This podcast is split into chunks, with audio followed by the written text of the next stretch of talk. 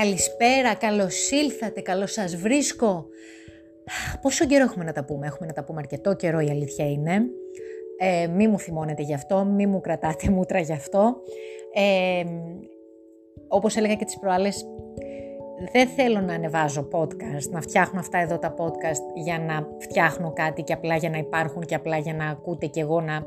Εντάξει, κάνω την τρέλα μου, είναι και αυτό, αλλά κυρίως θέλω όταν ανεβάζω κάτι να έχω κάτι να πω. Κάτι που πιστεύω ότι κάποιον θα αγγίξει, έστω και έναν, έστω μισή ψυχούλα, θα μου είναι πάρα πάρα πολύ έτσι, πιο χρήσιμο και πιο ευχάριστο. Θα νιώθω ότι κάτι κάνω μέσω αυτών των podcast. Λοιπόν, είμαι εδώ γιατί όντως έχω πράγματα και έτσι έχω μπόλικο υλικό και για σκέψη και για έτσι, συζήτηση κλπ.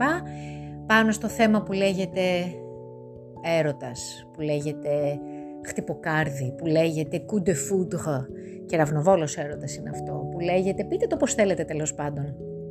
Αυτός που κινεί τα νήματα, αυτός που χτυπάει εκεί που δεν το περιμένεις, ε, αυτός που αναρωτιέσαι αν τελειώνει ποτέ, αυτός που πιστεύεις ότι χωρίς αυτόν δεν μπορείς να υπάρξεις, όλα αυτά. Ε, για τον καθέναν είναι ένα πολύ διαφορετικό συνέστημα, είναι μια πολύ διαφορετική κατάσταση και γι' αυτό τη βιώνει και διαφορετικά. Δεν υπάρχουν συνταγές, αυτό είναι το μόνο σίγουρο, αυτό μπορώ να σας πω. Ένα δηλαδή από τα συμπεράσματα στα οποία έχω καταλήξει είναι ότι όντως για αυτό που λέμε έρωτα σε αυτή τη ζωή δεν υπάρχουν συνταγές, δεν υπάρχουν πρέπει.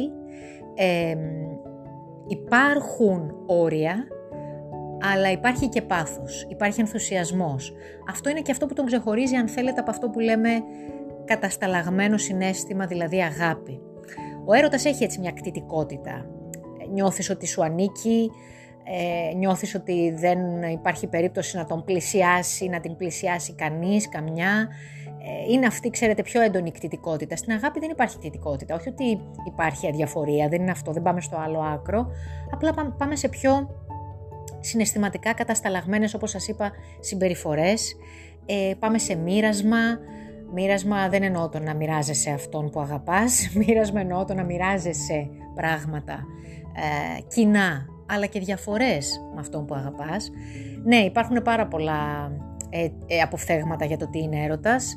Δεν θα αναλωθούμε τώρα σε αυτά. Εγώ ήθελα απλά έτσι να σας μεταφέρω αυτά τα οποία κατά καιρούς έχω ζήσει, έχω βιώσει, φτάνοντας έτσι σε μια ε, διαφορετική ηλικία και αντιμετώπιση της καταστάσης και των πραγμάτων. Ε, στα συμπεράσματα στα οποία καταλήγω, υπάρχει ο πρώτος έρωτας, τον οποίο δεν ξεχνάς ποτέ, σαφέστατα, ποτέ, είτε είναι στον υπηαγωγείο, είτε είναι στο δημοτικό, είτε είναι πιο συνειδητοποιημένος πρώτος έρωτας έτσι στην εφηβική ηλικία ή στην νεανική ηλικία. Σίγουρα δεν έχει ηλικία επίσης ο έρωτας, να βλέπετε με πάει από το ένα στο άλλο το θέμα ε, και χαίρομαι γι' αυτό. Δεν έχει ηλικία ο έρωτας, ε, είναι αυτό που λέει και το θυμόσοφος λαός, ο έρος χρόνια δεν κοιτά.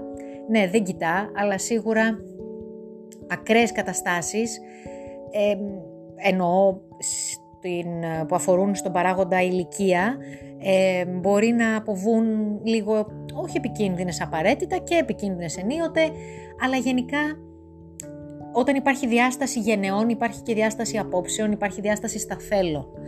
Ε, αυτό εκεί είναι η μόνη μου έτσι ένσταση, αν θέλετε, στο έρος χρόνια δεν κοιτά. Εγώ το ερμηνεύω αλλιώς. Το ερμηνεύω ότι και ένα ζευγάρι μπορεί να ερωτευτεί στα 85 του και να γνωριστεί και να ερωτευτεί στα, 15, στα 85 του, όπως και στα 15 του. Μπορεί να υπάρξει έρωτας σε αυτές τις ηλικίες, ναι, και στη μία και στην άλλη.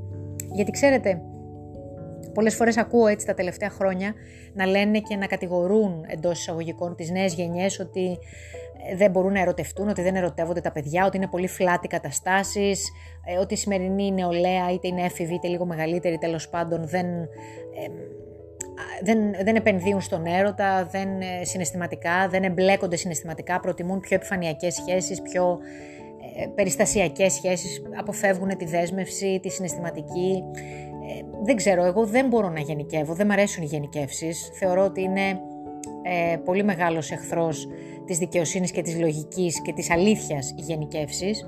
Οπότε λέω ότι όλα εξαρτώνται από τον άνθρωπο, όλα εξαρτώνται από το πώς ορίζει ο καθένας και τι σημαίνει για τον καθέναν.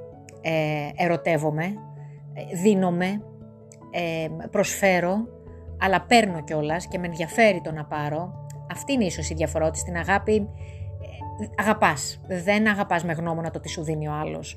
Δεν αγαπάς περιμένοντας οπωσδήποτε το feedback, απλά αγαπάς. Βέβαια υπάρχει και ο έρωτας χωρίς ανταπόδοση, ανταπόδοση, ανταπόκριση, υπάρχει και αυτό. Υπάρχει και ο ανεκπλήρωτος έρωτας.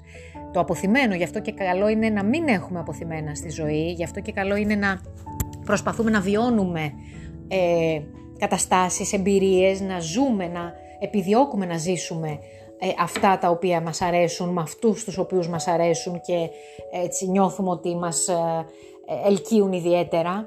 Δεν είναι ωραίο να συσσωρεύουμε πράγματα μέσα μας χωρίς να τα εκφράζουμε. Οτιδήποτε είναι αυτό. Και ή δυνατόν χωρίς να τα ζούμε.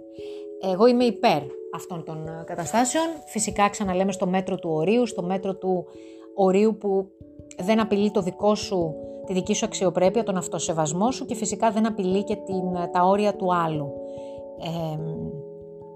σίγουρα για κάθε διάσταση αυτού που λέγεται έρωτας θα μπορούσαμε να αφιερώσουμε πάρα πάρα πάρα πολλά podcast, όχι μόνο ένα. Απλά έτσι εδώ έχω μαζέψει σε ένα κάποιες σκέψεις και κάποια, ε, κάποιες δικές σας έτσι, μέσα από δικές σας κουβέντες, δικά, δικά σας μοιράσματα. Ε, κατασταλάζω σε αυτές και τις ε, διατυπώνω έτσι και τις εκφράζω γιατί μπορεί να είναι και άλλων σκέψεις, μπορεί να είναι και άλλων προβληματισμοί και να εισακουστούν.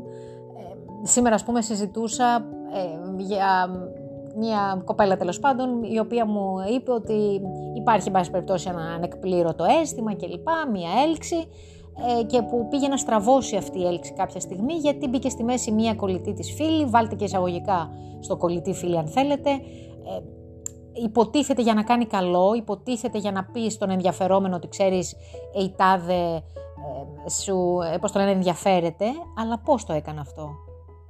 Παίρνοντας με έναν, αν θέλετε τη γνώμη μου, πολύ ανόητο τρόπο, παίρνοντας το κινητό και στέλνοντας μήνυμα από δικό της τέλος πάντων προφίλ στον ενδιαφερόμενο. Και ο άλλος πίστεψε ότι είναι η κοπέλα που ενδιαφέρεται όντως. Και ήταν η φίλη της. Δεν θέλει αυτού του είδους τις ανοησίες και τις επιπολαιότητες, συγχωρήστε μου τις εκφράσεις, ο έρωτας. Ναι, θα κάνεις βλακίες, το είχε πει και ο Μαζονάκης κάποτε, στον έρωτα παρανοείς, πιο πέρα και από την τρέλα φτάνεις. Νομίζω ότι, νομίζω ότι τα τραγούδια που έχουν βγει τελικά και έχουν τραγουδηθεί και ακόμα τραγουδιούνται για αυτό το συνέστημα περιγράφουν πολύ καλύτερα ε, αυτά, ίσως και πιο γλαφυρά από ό,τι σας τα λέω εγώ. Απλά ναι, δεν, δεν μπορεί δηλαδή να ξεκινάς με ένα ψέμα. Ξεκινάς από την αλήθεια. Παραδέχεσαι κάποια πράγματα. Μιλάς, κάνεις κίνηση. Λες, εκφράζεσαι. Αυτά δεν έχουν φύλο επίσης. Αυτά ξέρετε τα στερεότυπα, ποιος κάνει την πρώτη κίνηση κλπ. Ήταν κάποτε, ήταν στην εποχή της γιαγιάς μου, ούτε καν της δικής σας γιαγιάς, της δικής μου γιαγιάς, ίσως και πιο πίσω. Δεν υπάρχει αυτό. Ή, εν πάση περιπτώσει, και αν κάποιοι είναι παραδοσιακοί, παραδοσιακές και πιστεύουν ότι πάντα το άλλο φύλο ή το ισχυρό, βάλτε όποιο θέλετε σε αυτή τη θέση, πρέπει να κάνει την κίνηση. Ok, okay, εντάξει. Ε, τον οδηγείς όμως ή την οδηγείς στην ουσία προς το να κάνει την κίνηση. Ένα νεύμα περιμένει. Ένα νεύμα. Να το θυμάστε αυτό. Η υπόθεση ενός νεύματος είναι ο έρωτας. Είτε είναι μέσω ενός μηνύματος, είτε είναι μέσω ενός βλέμματος, που κατά τη γνώμη μου είναι και το πιο ουσιαστικό και το προτιμώ να σας πω την αλήθεια. Ανέκαθεν το προτιμούσα, είτε είναι μέσω χιούμορ. Μπορείς να πλησιάσεις έναν άνθρωπο, έξυπνο χιούμορ, που φέρνει κοντά επίσης. Είναι πολύ ερωτεύσιμο το χιούμορ. Μέσα από ένα χαμόγελο, ακόμα και μέσα από τη μάσκα, τα μάτια χαμογελούν, δεν έχει σημασία. Ε, μία φιλοφρόνηση, οτιδήποτε. Μία κίνηση που δείχνει ότι ενδιαφέρεσαι, ότι σκέφτεσαι τον άλλον. Και αυτό ε, δεν έχει να κάνει. Δεν έχει να κάνει ούτε με φίλο, ούτε με ηλικία, ούτε με χρονική στιγμή, ούτε με τίποτα. Το νιώθεις, το κάνεις. Τόσο απλά. Σας φιλώ.